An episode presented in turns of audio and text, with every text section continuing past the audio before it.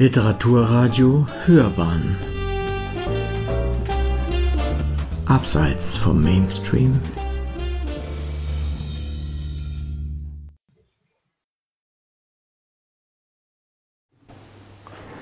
Liebe Freundinnen und Freunde des Literaturhauses und der Literatur, liebe Frau Geisler, liebe Frau Müller, herzlich willkommen zur heutigen Live-Lesung aus dem Literaturhaus Heilbronn.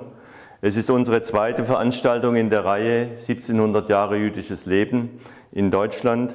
Am vergangenen Mittwoch hatten wir an dieser Stelle Kurt Österle und Jule Hölzgen mit ihren Texten gegen Antisemitismus. Weiter geht es in der Reihe des Literaturhauses mit der Beteiligung an der Reihe 1700 Jahre jüdisches Leben am 19. Mai mit Karl Josef Kuschel aus Tübingen über äh, Theodor Heuss und die Shoah und doch heute erst äh, Viktoria Wolf und Heilbronn. Viktoria Wolf, 1903 in Heilbronn geboren und 1992 in Los Angeles gestorben, war eine Heilbronnerin und Heilbronn spielte bis zum Ende ihres Lebens eine wichtige Rolle, auch wenn sie schon früh emigrieren musste. Die Stationen, insbesondere der Heilbronn-Bezug, nehmen nun Annette Geisler und Kerstin Müller in den Blick. Darüber hinaus können Sie sich Eindrücke in der aktuellen Ausstellung im Literaturhaus in der Ausstellung Heilbronn erlesen verschaffen. Dabei sind auch zwei filmische Wettbewerbe, wovon Sie einen auf unserer Homepage bzw. auf unserem YouTube-Kanal sehen können. Ich darf aber heute Abend nun die beiden Hauptakteurinnen vorstellen. Annette Geisler, 1955 im Südbadischen geboren und dort aufgewachsen, das Studium führte sie nach Stuttgart und dann 1980 nach Heilbronn. Seit 41 Jahren ist sie im Heilbronner Stadtarchiv als Bibliothekarin und als Lektorin der vielen verschiedenen Publikationen des Stadtarchivs tätig. Ein weiterer Schwerpunkt ihrer Bildungsarbeit, ihrer Arbeit ist die Bildungsarbeit zur Heilbronner Alltagsgeschichte mit all ihren Facetten und vor allem zu Frauenbiografien. Seit vielen Jahren ist sie auch als Stadtführerin aktiv. Kerstin Müller ist 1965 in Heilbronn geboren.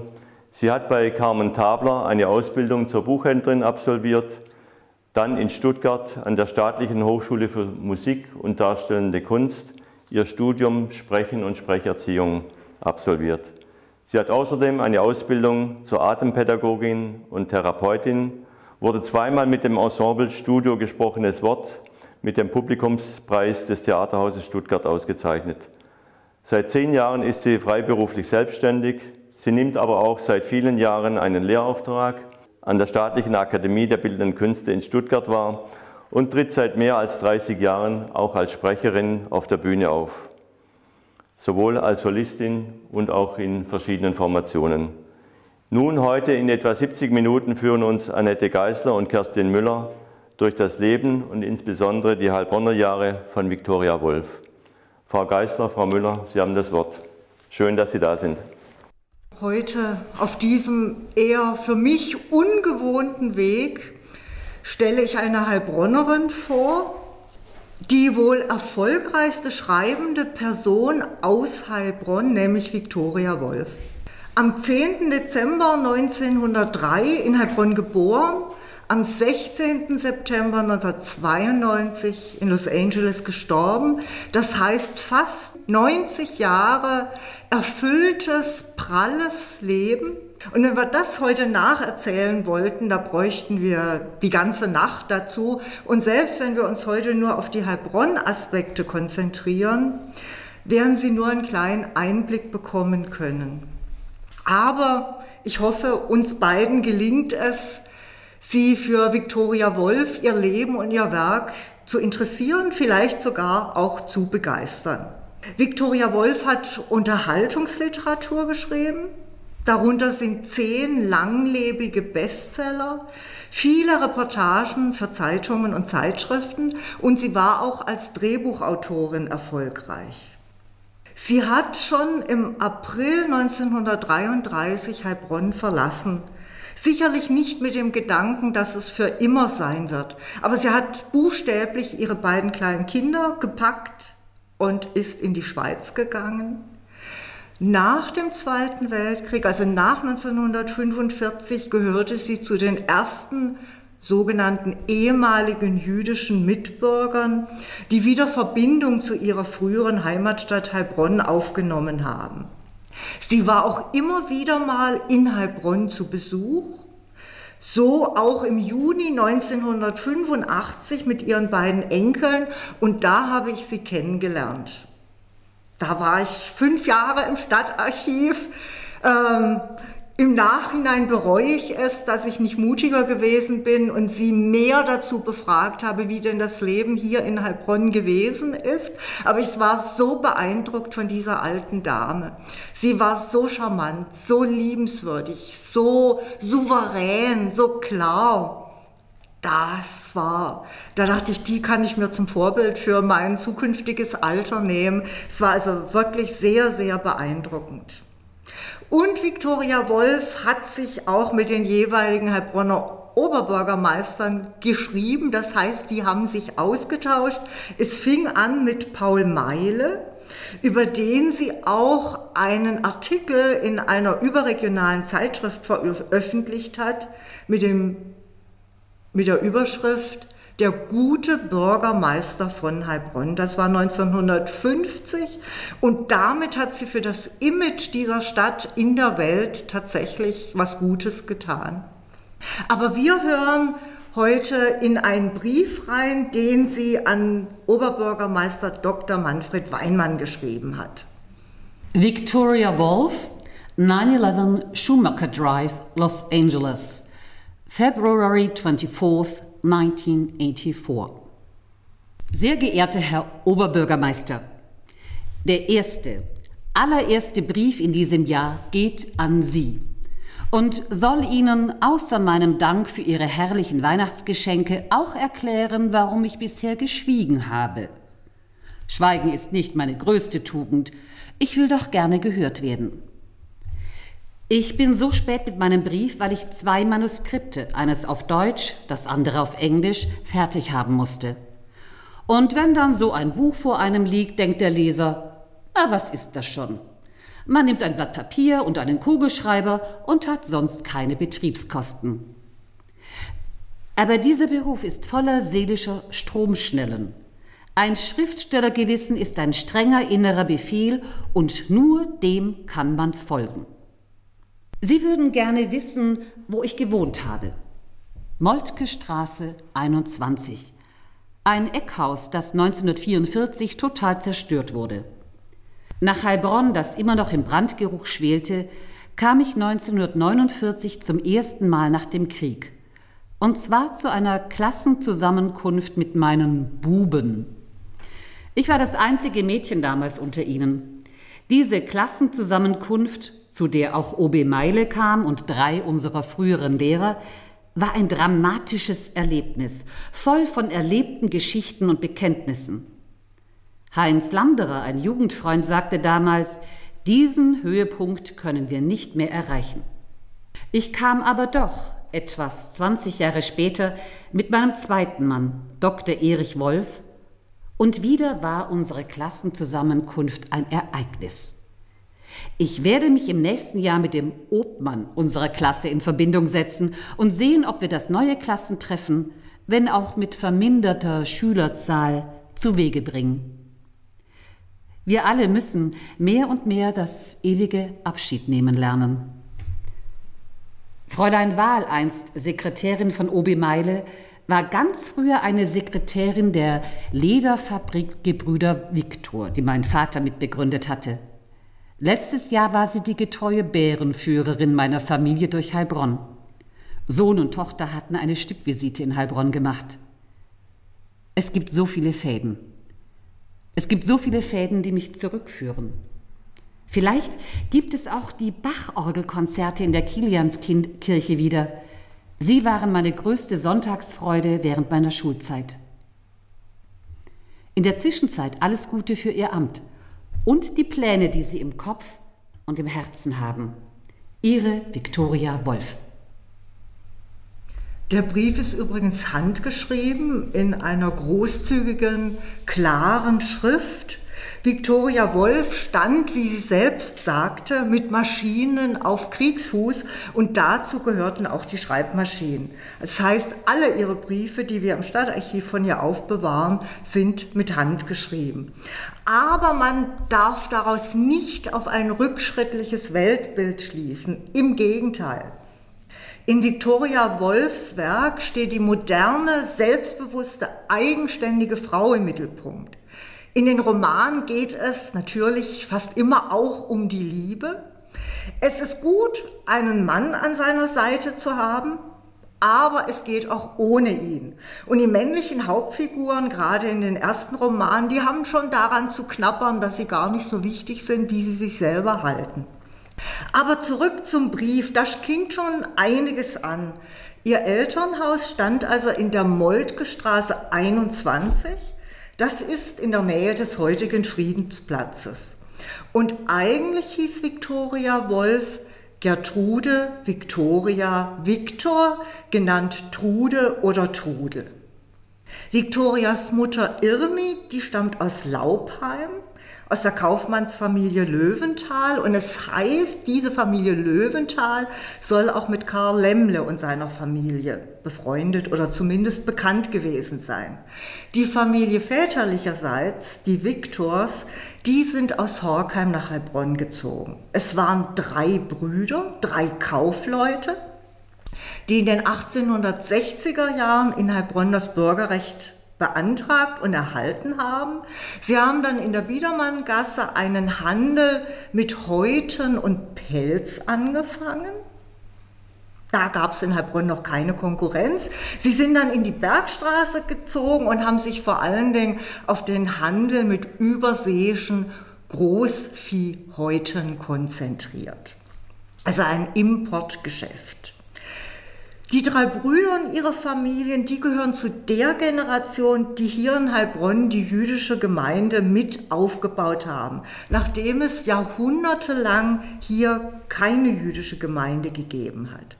Das heißt, sie waren die Generation, die zunächst im Deutschhof einen B-Saal gemietet hatten, dann einen Rabbiner beantragt und gewährt bekommen haben, 1868 einen eigenen Friedhof eingerichtet haben und 1877 dann als Höhepunkt eine eigene Synagoge, die an der Allee eingeweiht haben. 1909 hat die nachfolgende Generation der Victors, Victors und dazu gehört auch Victoria Wolfs Vater, die LFH gegründet, die Lederfabrik Heilbronn, Gebrüder Victor, in der Weibertstraße 40. Vielleicht erinnert sich der eine, die andere von Ihnen unter den lieben Zuhörern noch an das leerstehende Fabrik, Fabrikgebäude, das so in den 1980er Jahren abgerissen worden ist. Also am Europaplatz, so gegenüber vom Bildungscampus ist das gewesen. Also die LFH, die Lederfabrik Victor, hat sich auf die Herstellung von Sohlenleder konzentriert. Und Schuhsohlenleder herzustellen, das ist gar nicht so einfach. Und das Unternehmen gehörte sehr schnell zu den führenden Firmen im Deutschen Reich im Bereich Herstellung Schuhledersohlen. Vater Julius Victor war auch in verschiedenen deutschen Lederkommissionen und Handelskommissionen tätig. Für Heilbronn gesehen, die LFH beschäftigte so um die 250, 280 Arbeiter und Angestellten und gehörten eher zum Mittelfeld der Heilbronner Unternehmen.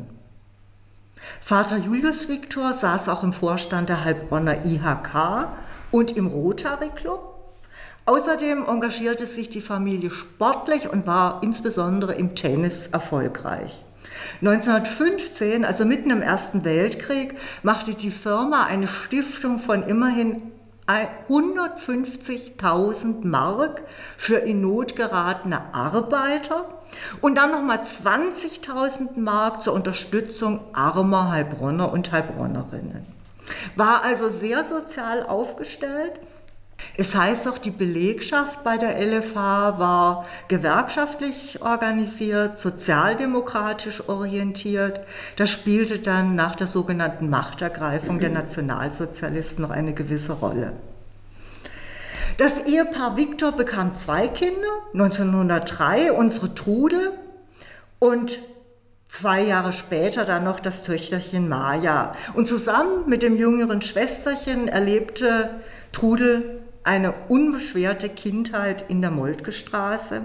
Seit 1910 ging sie auf die höhere Mädchenschule. Dann sollte sie aufs Realgymnasium gehen. Denn so waren die Pläne, insbesondere des Vaters, sie sollte dann in die väterliche Firma leitend eintreten und dazu sollte sie oder musste sie Chemie studieren. Also, was stand an? Das naturwissenschaftliche Gymnasium, Aufnahmeprüfung, sie rasselte durch.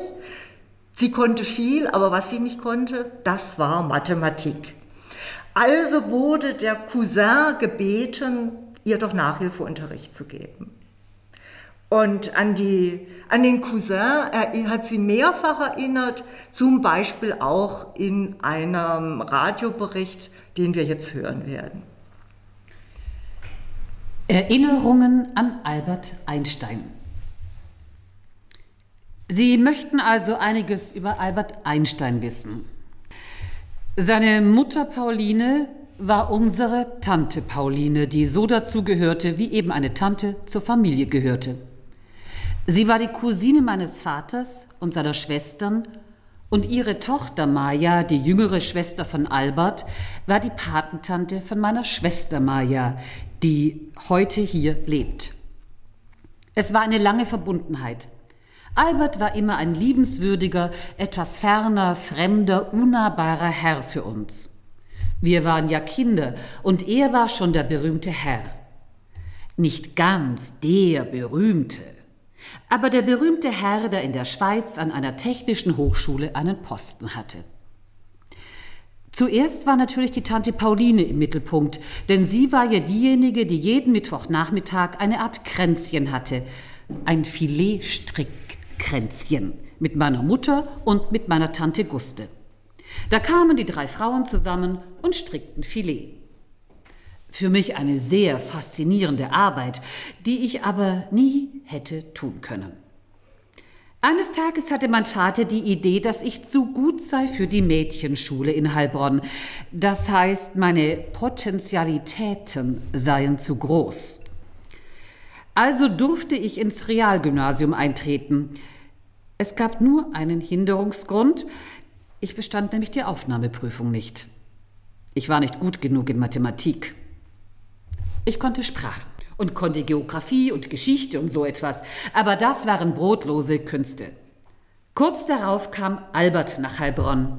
Seine Mutter war die Hausdame eines älteren, begüterten, intelligenten Junggesellen, eines Herrn Oppenheimer, der in der Friedensstraße wohnte, ungefähr neben der alten Post. Er erlaubte natürlich gern, dass Albert dort wohnte, und so blieb er einen ganzen Sommer lang in Heilbronn. Als die traurige Nachricht kam, dass ich das Eintrittsexamen des Realgymnasiums nicht bestanden hätte, sagte mein Vater zu Albert, Du könntest mir einen großen Gefallen tun und meiner Tochter, die sehr im Rechnen beschränkt ist, doch etwas beibringen. Albert war so naiv und sagte, ja, das täte er gern. Er wusste nichts von der tiefen Unkenntnis, die er da zu sehen bekam. Sie arrangierten also, dass ich einmal oder zweimal oder dreimal die Woche nachmittags von zwei bis drei Uhr von ihm Nachhilfestunden bekam. Unsere Schulstube war das Gartenhaus in unserem kleinen Garten, der auf die Moltke Straße ging. Und dort sah ich immer junge Kinder mit Schwimmsachen ins Schwimmbad ziehen und ich musste zu Hause sitzen im Gartenstübchen und zuhören, was Onkel Albert mir sagte. Sehr gern tat ich das nicht. Und Albert hat es nicht leicht gehabt mit mir. Ich war damals noch nicht zwölf Jahre alt und stellte ihn zum Beispiel zur Rede über den pythagoreischen Lehrsatz. Ich glaubte auf gar keinen Fall, dass das Quadrat über der Hypotenuse so groß wie die beiden Quadrate über den Seiten ist. Das sieht doch nicht so aus. Ach, das ist doch ganz falsch. Das geht doch nicht. Ich wurde schließlich ins Realgymnasium aufgenommen und war nicht einmal eine schlechte Schülerin. Ich war nur schlecht in Mathematik. Aber meine anderen Fächer haben kompensiert. Ich konnte gut Französisch sprechen und gute Aufsätze schreiben. Das hat die Lehrer dann umgestimmt. Aber ich glaube, ich habe die Ehre, Albert Einsteins schlechtester Schüler gewesen zu sein. Ich zehre nicht von diesem Ruhm. Es sind immer nur die anderen Leute, die danach fragen. Albert schrieb mir später einmal, ich habe gehört, dass du Bücher schreibst. Das ist gut. Dazu hat Pythagoras nichts zu sagen. Also Albert Einstein und Heilbronn ist auch eine Geschichte. Übrigens haben sich Theodor Heuss und Albert Einstein bei den Victors kennengelernt, schon vor dem Zweiten Weltkrieg. Dass die Mutter Pauline hier seit 1911 als Haushälterin des Herrn Oppenheimer lebte, ist sicherlich auch auf die Verwandtschaft mit den Victors zurückzuführen. Sie blieb hier bis kurz vor ihrem Tod. Da holte sie dann Albert Einstein nach Berlin. Der Vollständigkeit halber, Herr Oppenheimer wohnte nicht in der Friedensstraße, sondern in der Titotstraße. Damals war aber die Friedensstraße etwas anders im Verlauf und äh, man kann sich da auch tatsächlich leicht irren. Also ab 1917 geht dann Victoria tatsächlich auf das Realgymnasium. Das ist heute das Robert-Meyer-Gymnasium. Sie war das einzige Mädchen in ihrer Klasse. Im Brief an O.B. Weinmann hat sie ja gesagt, ihre Buben. Und es gibt dieses wohl allen Heilbronnern und Heilbronnerinnen bekannte, berühmte Abitursfoto. Victoria Wolf allein als Mädchen unter rund 25 fast erwachsen wirkenden Knaben, da lernt man sich zu behaupten und war sicherlich für sie auch eine gute Übung, was das Selbstbewusstsein angeht. 1922 macht sie das Abitur mit einer guten Note, vor allen Dingen in Deutsch war sie sehr gut. Anschließend beginnt sie in Heidelberg ein Chemiestudium, wechselt dann nach München aber immer noch mit sehr wenig Begeisterung. Sie macht es aus innerer Verpflichtung ihrem Vater gegenüber, der da zwar schon seit drei Jahren tot ist, aber er war in der Familie sehr präsent und auch sein Lebensgrundsatz, den er an beide Töchter weitergegeben hat, gib dich nicht in kleiner Münze aus. Also mach dich nicht kleiner, als es nötig ist. Ich denke für Mädchen, junge Frauen in der damaligen Zeit wirklich ein beherzenswerter Lebensgrundsatz. Neben dem Chemiestudium besucht Viktoria Wolf auch, oder Trude Victor muss man ja sagen, auch Literaturvorlesungen und 1923 bricht sie das Studium ab, kehrt zurück nach Heilbronn, Ihr ist jetzt klar, sie will Schriftstellerin sein. Und sie heiratet. Am 29. April 24 heiraten die knapp 21-jährige Trudel Viktor und der fünf Jahre ältere Alfred Wolf zunächst standesamtlich. Und am Sonntag drauf findet ganz feierlich in der Synagoge die kirchliche Trauung mit Rabbiner Max Beermann statt. Danach fuhr man ins Hotel und feierte mit mehr als 100 Gästen, junge und alte, natürlich jüdische und nicht jüdische, das war gar kein Thema. Man feierte eine wunderbare Party, wie sich Alfred Wolf später daran erinnerte. Die Victors übrigens, genauso wie die Familie Wolf, zählten zu den sogenannten Drei-Tage-Juden. Das war so ein Begriff innerhalb der Juden halt, das sind die, die nur zu den hohen Feiertagen in die Synagoge gehen. So ähnlich wie bei den Nichtjuden auch, wo man dann nur an Weihnachten und Ostern und vielleicht noch an Pfingsten in die Kirche geht. Alfred Wolf und Victoria waren Nachbarskinder und Alfred war in Victoria verliebt, seit sie 13 und er 18 Jahre alt war. Er war als Soldat im Ersten Weltkrieg. Er studierte Volkswirtschaft, er war der erste in der Familie Wolf, der promovierte und dann trat er in die väterliche Firma ein und hatte keine Absichten, in die Lederfabrik Victor überzuwechseln, was schlussendlich bedeutete, dass die Victors einen Geschäftsführer bestellt haben. Und das ging ja auch. Die Firma Wolf in der Paulinstraße 21, das war eine frühe Recyclingfirma. Die haben aus Trikotageabfällen Stoffe hergestellt, insbesondere für die Industrie. Nach der Hochzeitsreise durch Italien sind Trude und Alfred Wolf dann in das Haus Moltke Straße 21 ins Erdgeschoss gezogen. 1926 kommt die Tochter Ursula Julia zur Welt. Zwei Jahre später, 28, Söhnchen Frank Jakob. Und danach richtet sich Victoria im Dachgeschoss des Hauses Moltke Straße 21 ihr Schreibstudio ein. Das hat sie sich mehr oder weniger schon bei der Hochzeit ausbedungen. Nach den Erinnerungen von Alfred Wolf hatte er ihr Jawort erst bekommen, als er ihr zugesichert hat, dass sie schreiben darf und dass sie ein eigenes Schreib, eine eigene Schreibstube bekommt. Und er war so verliebt, er hat natürlich, er hat zu allem Ja gesagt. Das ist, liest sich wunderbar.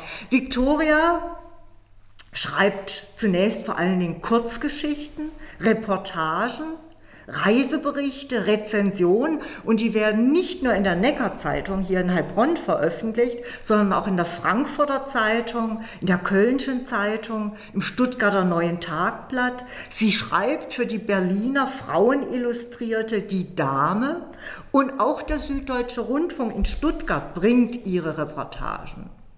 Und äh, wir hören jetzt in ein Beispiel rein, aus der man ihren Stil als junge Autorin sehr gut heraushören kann. Es ist ein Reisebericht, den sie 1931 für die Heilbronner Neckar-Zeitung geschrieben hat. Die Sache mit Prag war richtig von Trude Wolf. Kein Mensch liest heute mehr Reiseberichte, weil er das alles für 1,50 Mark im Kino oder für 100 Mark in eigener Regie haben kann. Ich muss auch nur ein paar Bemerkungen machen, die mich drücken. Wenn Ellie Beinhorn mit einem einmotorigen Flugzeug in die Sahara fliegen kann, werde ich wohl in einem 420er Opel nach Prag kommen. Dies zum Motiv der Tat. Man nimmt mit, was am Wege liegt. Sonst ja auch. Ist von Rothenburg noch viel zu sagen? Sogar Tankstellen stehen dort unter Denkmalschutz. Graue Tarnkappen sind den Benzinspeiern übergezogen, damit kein grelles Rot aus der Versenkung zetere. Etwas zu viel gelecktes Mittelalter, eingeweckte Romantik für Amerikaner, die nach dem Motto reisen How to do Europe, insbesondere Germany. Aber jede leichte Unwilligkeit ist Stimmungssache. Liebende denken im Mai anders als Frierende im April. Man fährt in betonter Eigenbrödelei Seitenstraßen und sieht kleine Sommerfrischen in der fränkischen Schweiz. Namen wie Streitberg, Muggendorf, die man nie hörte, und doch war man glücklich. Wenn Weltschmerz anwandelt, denkt man an Kalkutta und Muggendorf. Das hilft so schnell wie Pyramidon. Alle Straßenschilder führen nach Bayreuth. Man kann nicht umhin. Aber dort ist alles Wagner. Uns gab ein Gott Humor, ihn zu ertragen. Eine Lohengrinstraße führt zur Walhalla-Gaststätte. In den Listplatz mündet die Cosima Straße. In der Nibelungenstraße liegt die Wotan AG, Gesellschaft für Handel aller Arten. Allen Zweiflern großes Ehrenwort. Man fährt durch alle Wagner-Opern, man isst im Venusberg zu Mittag und beim fliegenden Holländer zu Abend, trinkt bei einem toten Musiker Tee und flieht am nächsten Morgen aus Angst, dass einem in diesem Notenklima die dazugehörigen langen Locken und Bärte wachsen. Ein letzter Blick der neuen Festspielhalle, einem Konglomerat aus Back und anderen Steinen, die in den Frühling hineindöst und sich ihrem Erwecker Furtwängler entgegensehnt. Ein Fremder verlangt von einer Stadt ganz andere Qualitäten als der Eingeborene. Für diesen ist die Geselligkeit wichtig, die Vereine, die Sportmöglichkeiten, die Wohnungsverhältnisse, die Umgebung für Weekend-Zwecke, die Tram- und Busverbindungen. Damit ist dem Fremden nicht geholfen. Er will gut geschulte Schutzleute, saubere Hotels, gute Zufahrtsstraßen, zuvorkommende Auskunft des Zeitungsverkäufers oder Tankstellenbedieners. Dann ist er mit der Stadt zufrieden. Solch ein Straßenschuhputzer oder ein Schutzmann weiß gar nicht, wie sehr er als Repräsentant seiner Stadt angesehen wird. Wesentlich für den Eindruck einer Stadt sind die ersten 24 Stunden. Da ist dieser Eindruck noch Relief. Später wird er Gewohnheit, also Fläche. Darum ist der flüchtige Besuch der richtige, auch wenn er nicht eindringlich vertiefend sein kann. Also ich finde, sie konnte schon gut schreiben, unsere Viktoria Wolf. Und sie hatte auch Größeres im Sinn. 1932 erscheint ihr erster Roman, da ist sie 29 Jahre alt, Eine Frau wie du und ich, Roman der Liebe um Georges Sand. Und sie hat später einmal gesagt, Auslöser, gerade dieses Sujet für ihren ersten Roman zu wählen, sei eine Aufführung hier im Heilbronner Stadttheater gewesen. Und sie hatte eine Affinität zum Theater, wie später zum Film. Im Stadtarchiv haben wir beispielsweise einen Theaterzettel vom Oktober 1917, eine Aufführung der Schüler des Realgymnasiums zugunsten des Roten Kreuzes für die Lazarette hier in Heilbronn. Und unter den Schülerschauspielern gibt es nur zwei Mädchen. Das eine ist Trude Viktor und das andere interessanterweise Carola Rosenberg, auch eine, ein Mädchen, deren Familie der jüdischen Gemeinde angehörte und die auch später emigrieren musste und die als ähm, in der Frauenbildung hier in Süddeutschland eine bedeutende Rolle eingenommen hat. Da sieht man schon, das sind äh, aufgeweckte, aufgeweckte, mutige Mädchen gewesen. Victoria Wolf nennt sich jetzt auch in ihrem Roman Victoria T. Wolf. Das T fällt dann später auch noch weg, das steht für Trude und Wolf mit einem F. Später schreibt sie sich mit zwei F. Wir haben es in dem Brief an OB Weinmann schon anklingen hören. Sie wird später nochmal heiraten, nämlich Erich Wolf mit zwei F.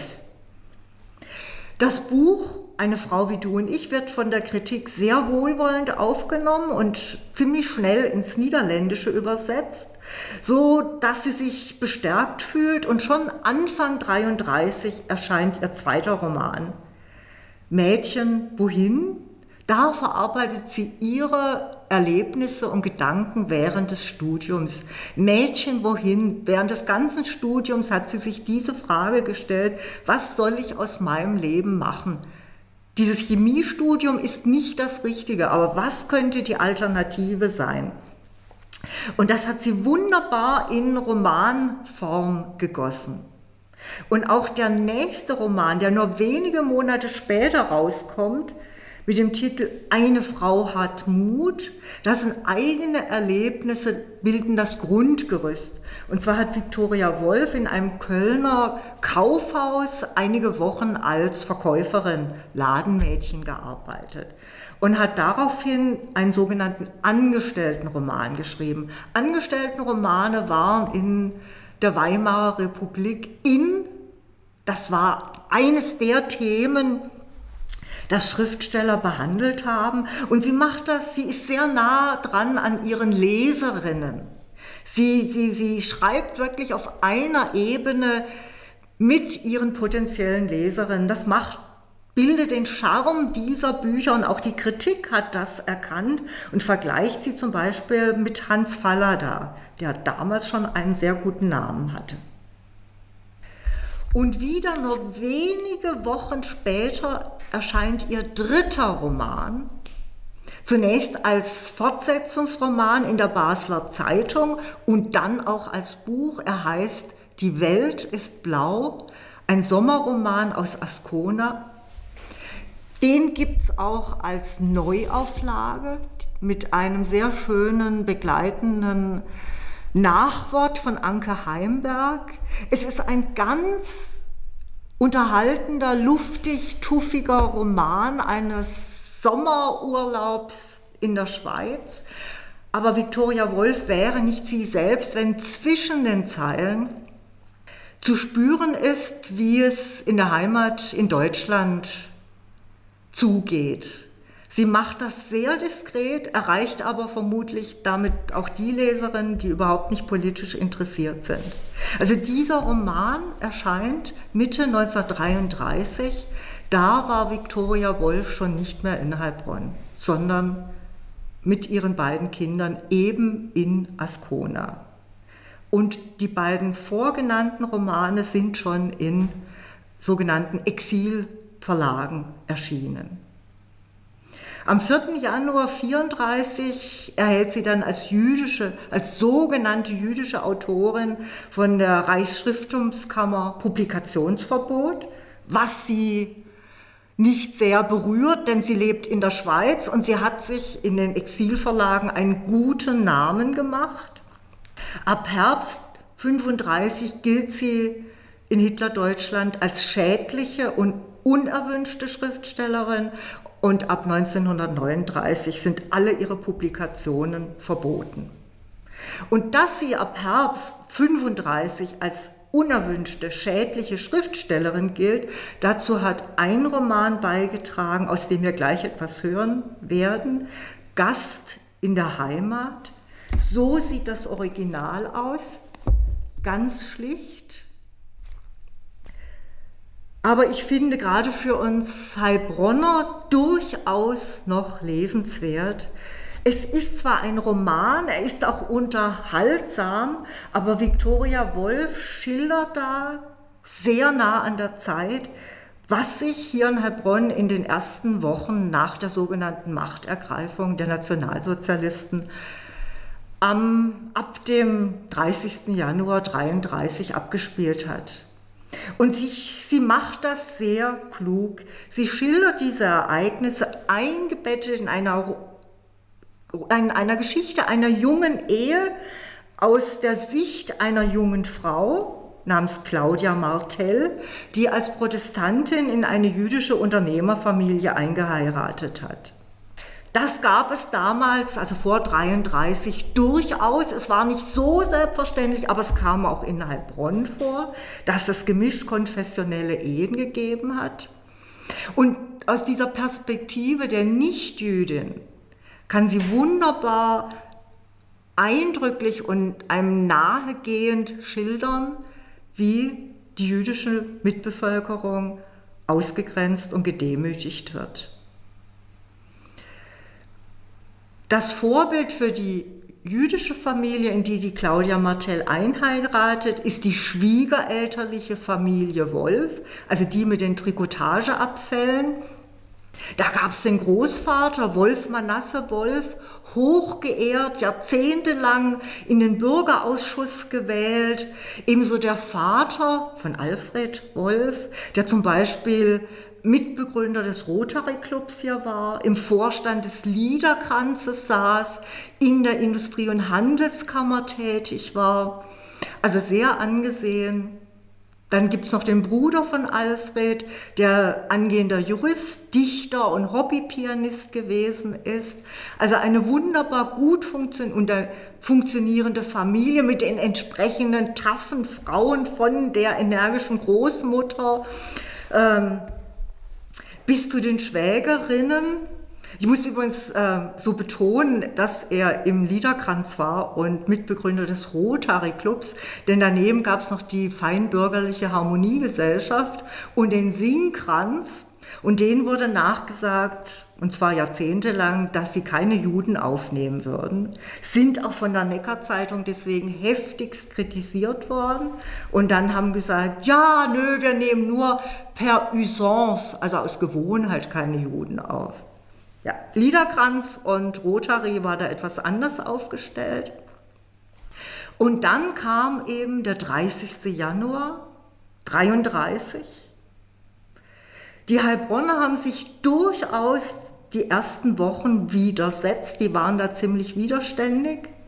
Dann kam aber der 1. April 1933, der sogenannte Boykottsamstag. Das war der erste Testlauf der Nazis, inwieweit die Deutschen die Ausgrenzung ihrer jüdischen Mitbürger mitmachen würden. Und dieser Boykottsamstag, der kam nicht über Nacht. Sie kennen sicherlich die einschlägigen Fotos, auch aus Heilbronn, zum Beispiel vom Kaufhaus Landauer, kauft nicht bei Juden oder vor Wohlwert.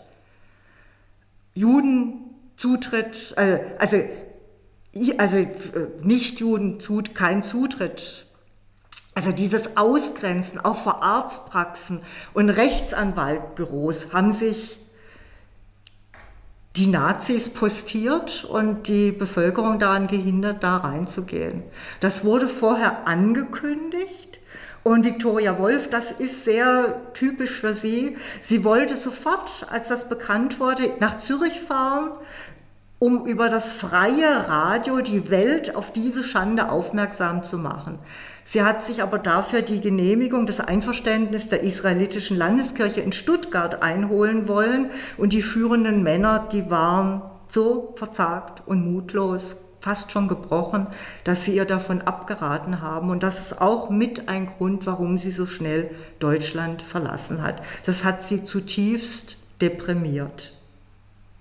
Und ihr Ehemann Alfred Wolf, der schreibt im Rückblick in seinen Erinnerungen, Tage vor dem Boykottsamstag war die Atmosphäre in der Stadt schwer und politisch aufgeladen. Wir Juden, wir fühlten uns, als würden wir nackt herumlaufen. Es war ein unbeschreibliches, demütigendes, angstvolles Gefühl. Und wir hören jetzt mal rein, wie, wie, wie Victoria Wolf das in ihrem Roman Gast in der Heimat beschreibt. Boykott Samstag. Und dann kam der 1. April. Er brachte es fertig zu kommen wie all die Tage vor ihm und all die Tage nach ihm. Er kümmerte sich nicht darum, was die Menschen aus ihm machten. Er war da. Ich aber war plötzlich nicht mehr da. Ich war ausgelöscht. Ich hatte keinen einzigen Gedanken an diesem Tag, kein einziges Gefühl. Verständnislos hörte ich, wie Rosa morgens ihre Anweisungen für die Küche verlangte. Glaubte sie denn, dass man heute essen könne? Helmut, der früh wie immer aufs Büro ging, bat mich nicht auszugehen. Es sei ihm wohler, wenn er mich zu Hause wisse. Er sagte das in einer uralten Ruhe. Man hätte weinen können über diese Ruhe. Darf man sich vor sich selber aussperren an einem solchen Tag? Du bist mir zu schade, sagte er. Aber er ging dann doch ohne Versprechen fort, er hatte ein versteinertes Gesicht. Die Kinder sollten mit Fräulein Hilde in den Wald gehen und zum Mittagessen bei Großvater Dortenbach bleiben. Ich mochte nicht sehen, wie sich Helmut ihretwegen beherrschte. Sie würden dennoch mehr leiden, als wir wussten. Kinder sind hellhörig und wissen immer mehr, als Eltern glauben. Sie hüpften in ihren blauen Mäntelchen ins Zimmer und gaben mir einen flüchtigen Kuss. Sie wollten Schlüsselblumen pflücken, sagten sie, unbekümmert. Ich schaute ihnen lange nach. Auf der Straße war klingender Lärm. Singend zogen Uniformen von allen Seiten auf. Sie trugen Fahnen. Ich ging vom Fenster weg. Ich wollte auch auf diese Straße. Wer durfte wagen, sich heute zu drücken? Draußen geschah etwas. An der Tür stieß ich auf Lisbeth Krämer. Sie war in fahriger Hast.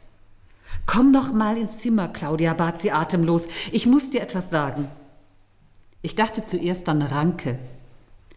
Jakob Martell ist in Schutzhaft genommen worden. Heute früh um fünf. Man hat ihn aus dem Bett geholt. Weißt du schon? Nein? Helmut auch nicht? Sie sagten, sie wollten ihn vor der Wut seiner Arbeiter schützen, die wegen der neuen Lohnverhandlungen unruhig seien. Das ist natürlich nur eine Finte, weiter nichts. Jakob habe sich streng an die Tarife des Verbandes gehalten, sagte Vater. Lisbeth keuchte. Paul ist schon von Stelle zu Stelle gerannt. Er war auf dem braunen Haus, auf dem Arbeitsgericht, auf der Polizei, bei den schwarzen Husaren, alles vergebens. Heute ist große Boykottbereitschaft. Vor Montag gibt's keine Hilfe. Und Erna liegt zu Hause in einem Weinkrampf. Je hastiger Lisbeth wurde, umso ruhiger wurde ich. Was nutzte unsere ganze Kraft? Und nun? fragte Lisbeth. Sie zerknüllte Zigaretten wie Papier und setzte sich von einem Stuhl auf den anderen. Das Schlimmste ist, dass man mit keinem telefonieren kann. Ich wollte doch von einem vernünftigen Mann einen vernünftigen Rat, aber alles wird abgehört. Und wenn Papa oder Onkel Josef bloß meine Stimme erkennen, hängen sie sofort ein aus Angst, ich könne ein unbedachtes Wort sagen. Wenn einer Frau in meiner Lage das Telefon geraubt ist, ist ihr alles geraubt. Glaubst du, ich soll zu Helmut aufs Büro gehen? Helmut ist sicher doch der kühlste von allen. Gut, sagte ich. Gehen wir. Zu Hause bleiben ist sinnlos. Auf der Straße schwiegen wir. Unsere Beine gingen. Die Häuser waren ausgeräumt und alle Menschen wie bei einer Mobilmachung auf die Straße geschüttet. In der Königstraße wurden die großen eisernen Läden vor den Schaufenstern der beiden Warenhäuser heruntergelassen. Schutzpolizisten hielten die Eingänge besetzt. Ein Kameramann in Uniform fotografierte die Ein- und Ausgehenden. Nebenan bei Brendle Kolonialwaren wurden große rot bedruckte Zettel an die Türen geklebt. Rein deutsches christliches Familienunternehmen seit 60 Jahren im gleichen Besitz. Vor dem Anwaltsbüro Rosen standen zwei SA-Leute. Junge Burschen klebten unter ihrer Aufsicht kleine weiße Zettel, die Juden sind unser Unglück, rund um das Blechschild. Auf der anderen Seite beim Schuhhaus Müller wurde soeben die neue Fahne gehisst. Trotzdem drängten sich Leute in den Laden und forderten, dass man die Angestellte, von der man wisse, dass sie nicht arisch sei, entlasse. Wir gingen über den Kirchplatz in die Marktstraße. Hier lagen die Modegeschäfte und die Banken. Das Gedränge war nicht mehr so dicht wie in den Hauptstraßen. Nur bei Elzmann, Damenkonfektion, waren die Läden heruntergelassen. Ein kleiner maschinengeschriebener Zettel hing an der Mitteltür, wegen Todesfall geschlossen. Wir schnappten auf, was sich die Leute vor dem Haus erzählten. Die Frau sei gestern mit dem Kind auf und davon gegangen und habe den Mann im Stich gelassen. Die Frau, keine Jüdin, habe schon lange mit Elsmann schlecht gelebt. Man wisse auch, zu wem sie gegangen sei, genau wisse man das. Und Elsmann habe in der Nacht den Gashahn aufgedreht. Er sei schon immer etwas verrückt gewesen. Wir sahen uns nicht an, Lisbeth und ich, wir eilten weiter. Vor den Banken war es wohltuend leer. Bei den großen Eckhäusern zwischen Marktgasse und Klosterhof klebten an den Schildern, die an den Glocken entlang kletterten, runde gelbe Zettel dem mittelalterlichen Judenfleck nachgebildet. Nebenan bei Bofinger war neutraler Friede. In der Auslage standen Osterhasen inmitten bunter Nestchen und ein großer silberner Zeppelin schwebte darüber. Vor Helmuts Büro standen zwei uniformierte Leute. Sein Schild war gelb verklebt. Von dem Schild Wer zum Juden geht, schädigt Deutschland waren schädigt und Deutschland verstümmelt und halb ausgekratzt. Es muss sich jemand Mühe gemacht haben, diese Behauptung mit spitzen Nägeln zu entkräften. Aber Druckerschwärze Papier und Klebstoff waren Sieger geblieben. Was wollen Sie? Fragte der Wachhabende und musterte Lisbeth von oben bis unten. Ich will zu Dr. Martell. Sind Sie Arierin? Nein. Dann können Sie passieren. Und Sie? fragte er mich. Ich warte hier. Gut, sagte er, ich auch. Wir gingen durch kleine Gassen heim. Eine Uhr schlug eins. Widerliche Sonne lag über dem unsinnigen Gebaren einer verrückt, geworden, verrückt gewordenen Menge. Vor dem Zigarettenladen von Philipp Weil auf der großen Bleiche standen die beiden jungen Inhaber in feldgrauer Uniform und verteilten gedruckte Zettel an die Vorübergehenden. Wir sind Kriegsteilnehmer, dreimal verwundet gewesen, Inhaber der Württembergischen Verdienstmedaille, des eisernen, eisernen Verwundetenabzeichens und des Eisernen Kreuzes. Wir haben dem Vaterland stets treu gedient. Wir verwahren uns dagegen, dass wir zum Unglück des deutschen Volkes beigetragen haben. Auch Lisbeth und mir drückten sie einen Zettel in die Hand und grüßten ernst. Fabelhafte Idee, sagte Lisbeth leuchtend. Siehst du, keiner wagt sich an sie heran. Kein einziger Zettel klebt am Haus.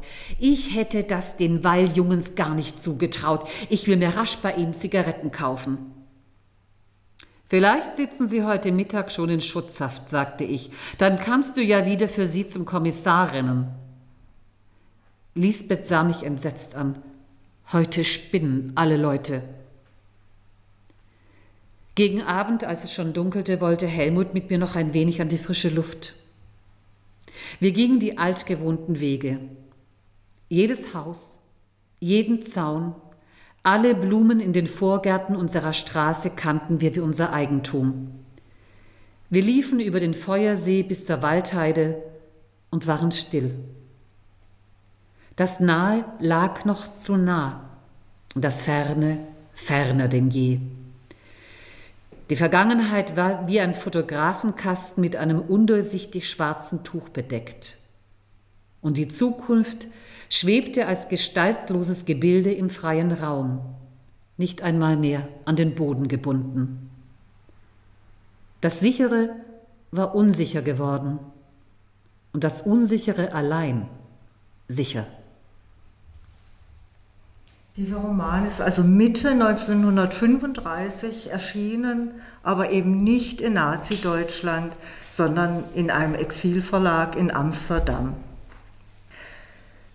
Ehemann Alfred bleibt dann die nächsten dreieinhalb Jahre noch in Heilbronn und äh, managt so ein bisschen beide Firmen, Wolf und Viktor, er versucht fast jedes Wochenende zu Victoria nach Ascona zu fahren und sie finanziell auch zu unterstützen. Und stellt dann fest, dass er die beiden Firmen nicht wird halten können. Beide Firmen werden arisiert, wie es im Sprachgebrauch der Nationalsozialisten heißt. Das heißt, sie mussten unter Zwang weit unter Wert verkauft werden. Die Firma Wolf, der finanzielle Ertrag kam auf ein Sperrkonto, sodass die Familie keinen Zugriff hatte. Und die äh, Firma Victor, der Verkaufserlös, der nach den Erinnerungen von Alfred Wolf eigentlich ganz passabel gewesen ist, der unterliegt der Reichsfluchtsteuer, weil Victoria Wolf samt Familie sich im Ausland aufhielt und die Reichsfluchtsteuer betrug 98 Prozent. Es blieb also nichts mehr übrig.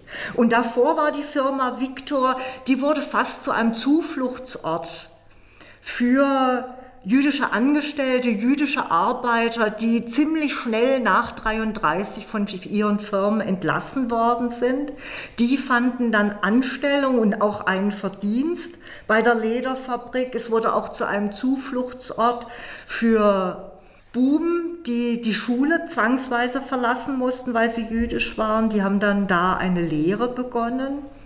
Die Firma, die einen arischen Geschäftsführer bekam, der sich aber glücklicherweise ziemlich raushielt, hat dann einen großen Platz planiert und der diente dann als Sportplatz für die jüdischen Sportvereine. Es gründete sich jüdische Sportvereine, weil in der Regel Mitglieder, die jüdisch waren, ihre Sportvereine verlassen mussten.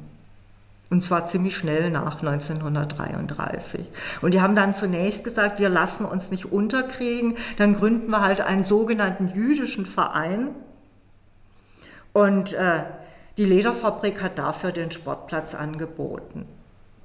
Und immerhin, das berichtet auch Alfred Wolf, als 1934 der Onkel Jakob Viktor stirbt, gehen einige mutige Belegschaftsmitglieder mit auf den jüdischen Friedhof zur Beerdigung und ein unerschrockener Maschinist lässt als letzten Gruß die Fabriksirene ertönen. Und solche positiven Beispiele findet man auch in Gast in der Heimat. Da sind nicht alle schlecht und alle Nazis. Und auch das nimmt einem als, wenn man nicht jüdisch ist, mit hinein in die Geschichte. Und man denkt sich dann, ja, warum waren denn nicht alle so mitmenschlich und normal? Ich finde, wie gesagt, das hat sie klug gelöst.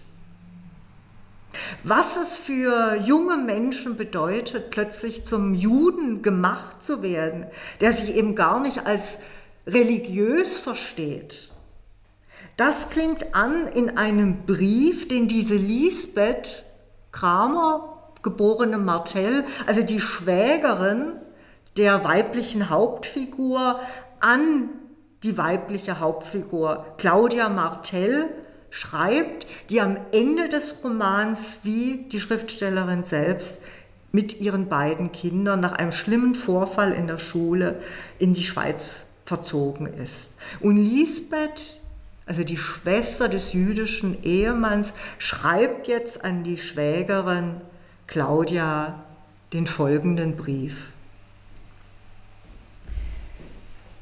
Wie lange ist es her, Liebe, dass ich dir nicht mehr geschrieben habe? Solche kleinen Kartengrüße aus der Sommer- oder Winterfrische zählen doch nicht. Und während ich schreibe, wundere ich mich, dass vor Jahren dieser Verzweiflungsbrief, erinnerst du dich, Liebe, jemals möglich war. Ich kriege rote Ohren, wenn ich daran denke. Habe ich dieses andere Leben überhaupt gelebt? Von heut aus ist es gar nicht zu verstehen. Vielleicht ist von hier aus und von heut aus überhaupt nichts zu verstehen. Man steckt zu sehr mittendrin und hat Angst. Und man sieht andere, die auch Angst haben und wieder andere, die die eigene Angst mit Getue, Geschrei, Trompeten übertönen. Und Angst ist kein Gesichtspunkt. Und darum glaube ich, dass ich nicht imstande sein werde, mich je daraus zu lösen. Dass ich ewig mittendrin stecken bleibe wie bisher, bis an mein kühles Grab. Das ist nicht gerade tröstlich. Denn um mich herum ist Ghetto. Eine undurchdringlich hohe Mauer, auch wenn sie nicht aus Eisenstäben geschmiedet ist. Und dieses Ghetto ist noch schlimmer als meine Willenlosigkeit von damals. Plötzlich bin ich eine Jüdin und das im Hauptberuf. Wir hören Vorträge über unsere Religion und Rasse und über die Geschichte unseres Volkes. Dr. Ansorge will aus uns Makkabäer machen und ich besuche diese Vorträge, weil mir gar nichts anderes übrig bleibt. Aber bisweilen in einer nachdenklichen Minute, wenn man nicht vom allgemeinen jüdischen Auftrieb betäubt ist, frage ich mich entsetzt, ob ich das wirklich und wahrhaftig bin. Ich, Lisbeth Krämer, geborene Martell.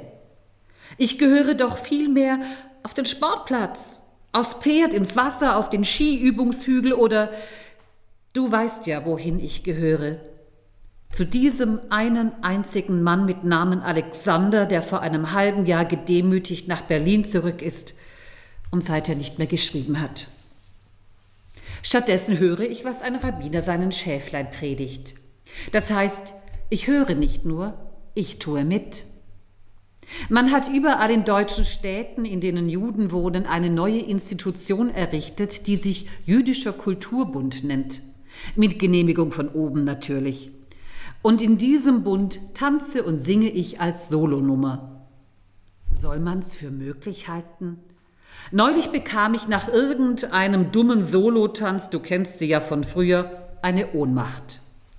Die weisen Ärzte konstatierten, ich hätte mich beim Tanzen überanstrengt. Und ich unternahm es nicht, ihren Glauben an ihre Weisheit zu zerstören. Wozu auch? Ich weiß so klar, wieso, warum und wo der Karren bei mir verfahren ist, dass ich das von anderen nicht bestätigt haben muss. Manchmal treffe ich Heinz Bang auf der Straße. Dann bleibt er etwas verlegen stehen, fragt mich, wie es geht. Er fragt auch jedes Mal nach dir. Und seine Stimme hat diesen Kondolenz- und Krankenton, der mich ganz elend werden lässt. Auch mit Röhrichs spreche ich bisweilen auf der Straße, was bei den beiden Heldenmut bedeutet. Alles, was mir Freude macht, alles, was mir Freude gemacht hat, fällt aus. Mein kleiner Schlendrian, den ich zugleich verachtete und zärtlich liebte, ist vorbei und wird wohl nie mehr wiederkommen. Tennis, Reiten, Schwimmen und was drum und dran hing, ade. Dafür kann die vielgepriesene Zweisamkeit ihre heilsamen Pforten weit öffnen. Wenn man dann in der Zeitung die Tagesneuigkeiten liest oder die verweinten Augen der anderen sieht, könnte man ja theoretisch doch zufrieden sein, aber du weißt ja, welcher Weg zwischen Theorie und Praxis liegt. Man könnte sich zum Beispiel auch, wenn man am Sonntag früh Kinder in Uniform zu Militärübungen marschieren sieht, darüber trösten, dass man keine eigenen Kinder für den nächsten Krieg großziehen muss. Aber auch dieser Trost ist bare Theorie. Ich sehne mich ganz einfach furchtbar nach einem anschmiegsamen, warmen Wesen, das zu mir kommt, wenn es Hilfe, Liebe oder Essen braucht. Ach, überhaupt die Sehnsucht. Was tut man bloß mit der, dieser riesengroßen, ewig brennenden, brachliegenden Kraft? Sag mal, Liebe, was tut man bloß? Wie viele Menschen könnte ich mit dieser Kraft allein versorgen? Oder wo in aller Welt ist der, der sie ganz allein verbrauchen und mich dadurch glücklich machen würde? Und man legt sich damit jeden Abend zur Ruhe nieder und man steht am nächsten Morgen wieder damit auf und keiner sieht's und merkt's. Das ist das Sonderbarste. Keiner. Stattdessen laufe ich zu den alten Weiblein und bringe ihnen, wie es im Märchen steht, Wein und Kuchen. Ich gehe zu jungen Müttern und schaue, wo es den Kindern fehlt. Und ich verschaffe jungen Auswanderern die nötigen Reiseutensilien. Das Ganze nennt sich jüdischer Wohlfahrtsring. Tja, Claudia, Süße, du hast das Richtige gewählt, freu dich darüber. Ich will nicht in den bequemen Glauben verfallen, dass es dort im Süden nur himmelblau und rosenrot und ohne Sorgen zugehen mag. Sicher hast du auch dein Päckchen zu tragen wie irgendeiner, aber du musst deinen Dank ans Schicksal schon an einer ganz anderen Stelle beginnen. Du musst dankbar sein für die Kraft, die du hast, für das Absolute, das in dir ist und für das Erstrecht, das du dir sicher im stillen predigst. Alle diese Dinge fehlen mir und sie fehlen fast den meisten, die zurückgeblieben sind. Spürst du den Doppelsinn dieses Wortes, Liebe? Ich komme bald und besuche dich. Ich mache mich ganz klein, noch kleiner als ich bin, und lege mich in eines deiner Kinderbetten. Darf ich? Glaub mir, ich denke ganz viel an dich und wir sprechen oft von dir. Erna, das sanfte Wesen, das zur Zeit auf keinen Menschen eifersüchtig ist, besinnt sich Tag und Nacht, ob sie dir ihren kleinen Kurt im Frühjahr schicken soll. Sie kämpft mit allen verständlichen hin und her streitenden Gefühlen. Paul, mein Brummbär, der neue Judas Maccabi, wie man ihn im Fußballclub zu nennen pflegt, lässt dich herzlich grüßen. Und ich gebe dir einen lauten Kuss, wie immer. Deine Lisbeth. PS. Ein Bekannter nimmt diesen Brief auf seine Geschäftsreise mit und schickt ihn dir von unterwegs. Du brauchst dich nicht zu grämen, dass er mir schaden könnte, weil er offenherzig geschrieben ist. Ja, da sucht Viktoria Wolf nach einer Erklärung, warum nicht alle früh genug gegangen sind. Und ich finde, sie macht das psychologisch klug. Sie kann sich auch in die anderen hineinversetzen, die eben nicht den Mut und die Kraft haben oder die Entschlossenheit oder die Weitsicht oder die illusionslos genug sind, um einen, an einen guten Ausgang zu glauben und die eben hier bleiben und sich mit ihrem teilweise aufgezwungenen Jüdischsein versuchen zu arrangieren. Und gerade für die jungen Leute, die keine Zionisten sind, sondern Deutsche bleiben wollen, was sie ja sind, war das sicherlich sehr, sehr schwer. Und manche haben zu lange gewartet, bis sie erkannt haben, dass sie gehen müssen. Und dann hatten sie kein Geld mehr oder sie haben kein Land mehr gefunden, das sie aufgenommen hat. Wenn man bedenkt, dass dieser Roman vermutlich Anfang 35 geschrieben worden ist, ich finde das schon sehr hellsichtig, wie sie das gemacht hat. Wir wollen uns ja auf Heilbronn konzentrieren, deswegen ganz im absoluten Schnelldurchlauf, also super, super Schnelldurchlauf bis zum Ende hin. Äh, Victoria Wolf muss mit ihren beiden kleinen Kindern die Schweiz verlassen. Sie wird von der Schweiz, die ihre Juden loswerden will, ausgewiesen, geht nach Frankreich, nach Nizza. Alfred geht auch nach Frankreich, wird als feindlicher Ausländer interniert und unter abenteuerlichen, lebensbedrohlichen Situationen kommen Victoria, die Kinder und Ehemann Alfred Wolf im Februar 1941 in New York wieder zusammen. Das war also, also man könnte wirklich einen eigenen Roman schreiben, hochdramatisch, in einer Zeit, in der auch die USA keine jüdischen Flüchtlinge mehr aufgenommen haben oder nur noch streng nach Kontingent äh, war es wohl vermutlich ein Amerikaner, Max Billings, der ein bisschen in Victoria Wolf verliebt war und der es erreicht hat, dass sie, die Kinder und auch Ehemann Alfred in die USA einreisen können. Sie treffen sich also in einem kleinen Hotel in New York im Februar 1941 Alfred sucht eine Arbeitsstelle. Sie übt sich darin, nicht zu europäisch aufzutreten, weil sie hat blitzschnell erkannt, wer europäisch wirkt, hat null Chance auf dem amerikanischen Arbeitsmarkt. Der wird sofort aussortiert. Alfred findet nach Wochen eine Arbeit in einer Textilfabrik in einem Industriestädtchen, damals in der Pampa gelegen. Und Viktoria Wolf sagt dann, sie kommt nicht mit. Sie hat sich ihre Zukunft anders vorgestellt. Sie möchte mit ihren Kindern ein Leben in einer Großstadt führen. Sie möchte vor allen Dingen ein selbstbestimmtes Leben führen und nicht als Gattin eines Angestellten in der absoluten amerikanischen Provinz und die beiden beschließen dann, sich zu trennen. Sie hat das auch in einem Roman verarbeitet unter dem Pseudonym Claudia Martel. Keine Zeit für Tränen, es war eine höchst tränenreiche Zeit, weil natürlich beide waren unsicher, ob sie das Richtige tun. Victoria Wolf geht dann mit den beiden Kindern nach Los Angeles. Sie hat blitzschnell die amerikanische Sprache erlernt. Sie findet sehr schnell als Drehbuchschreiberin in Hollywood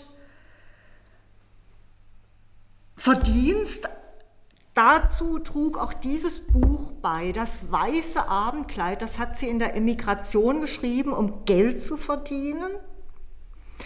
Das wird sehr schnell ins Amerikanische übersetzt und als Drehbuch entdeckt. Und sie kommt nach Los Angeles und ist dann die Autorin von dem weißen Abendkleid, das dann als Film Tales of Manhattan heißen wird.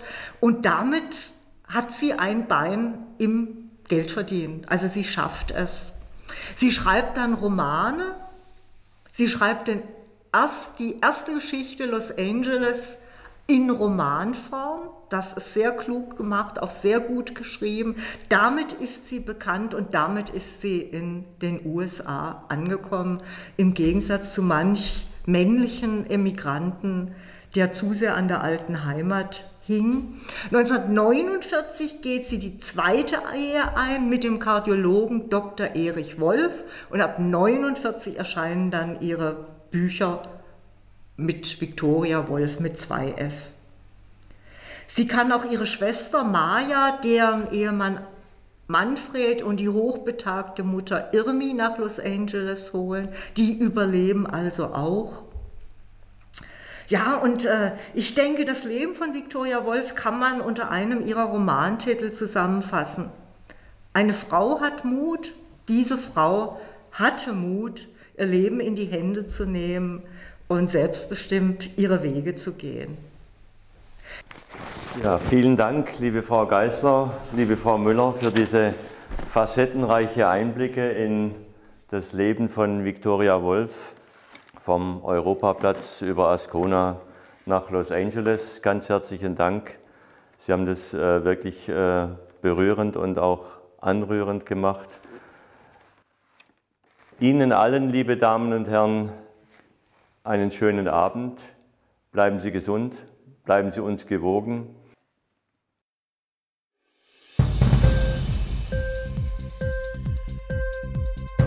Hat dir die Sendung gefallen? Literatur pur, ja, das sind wir. Natürlich auch als Podcast. Hier kannst du unsere Podcasts hören. Anchor, Spotify, Apple Podcast, iTunes, Google Podcasts, radio.de und viele andere mehr.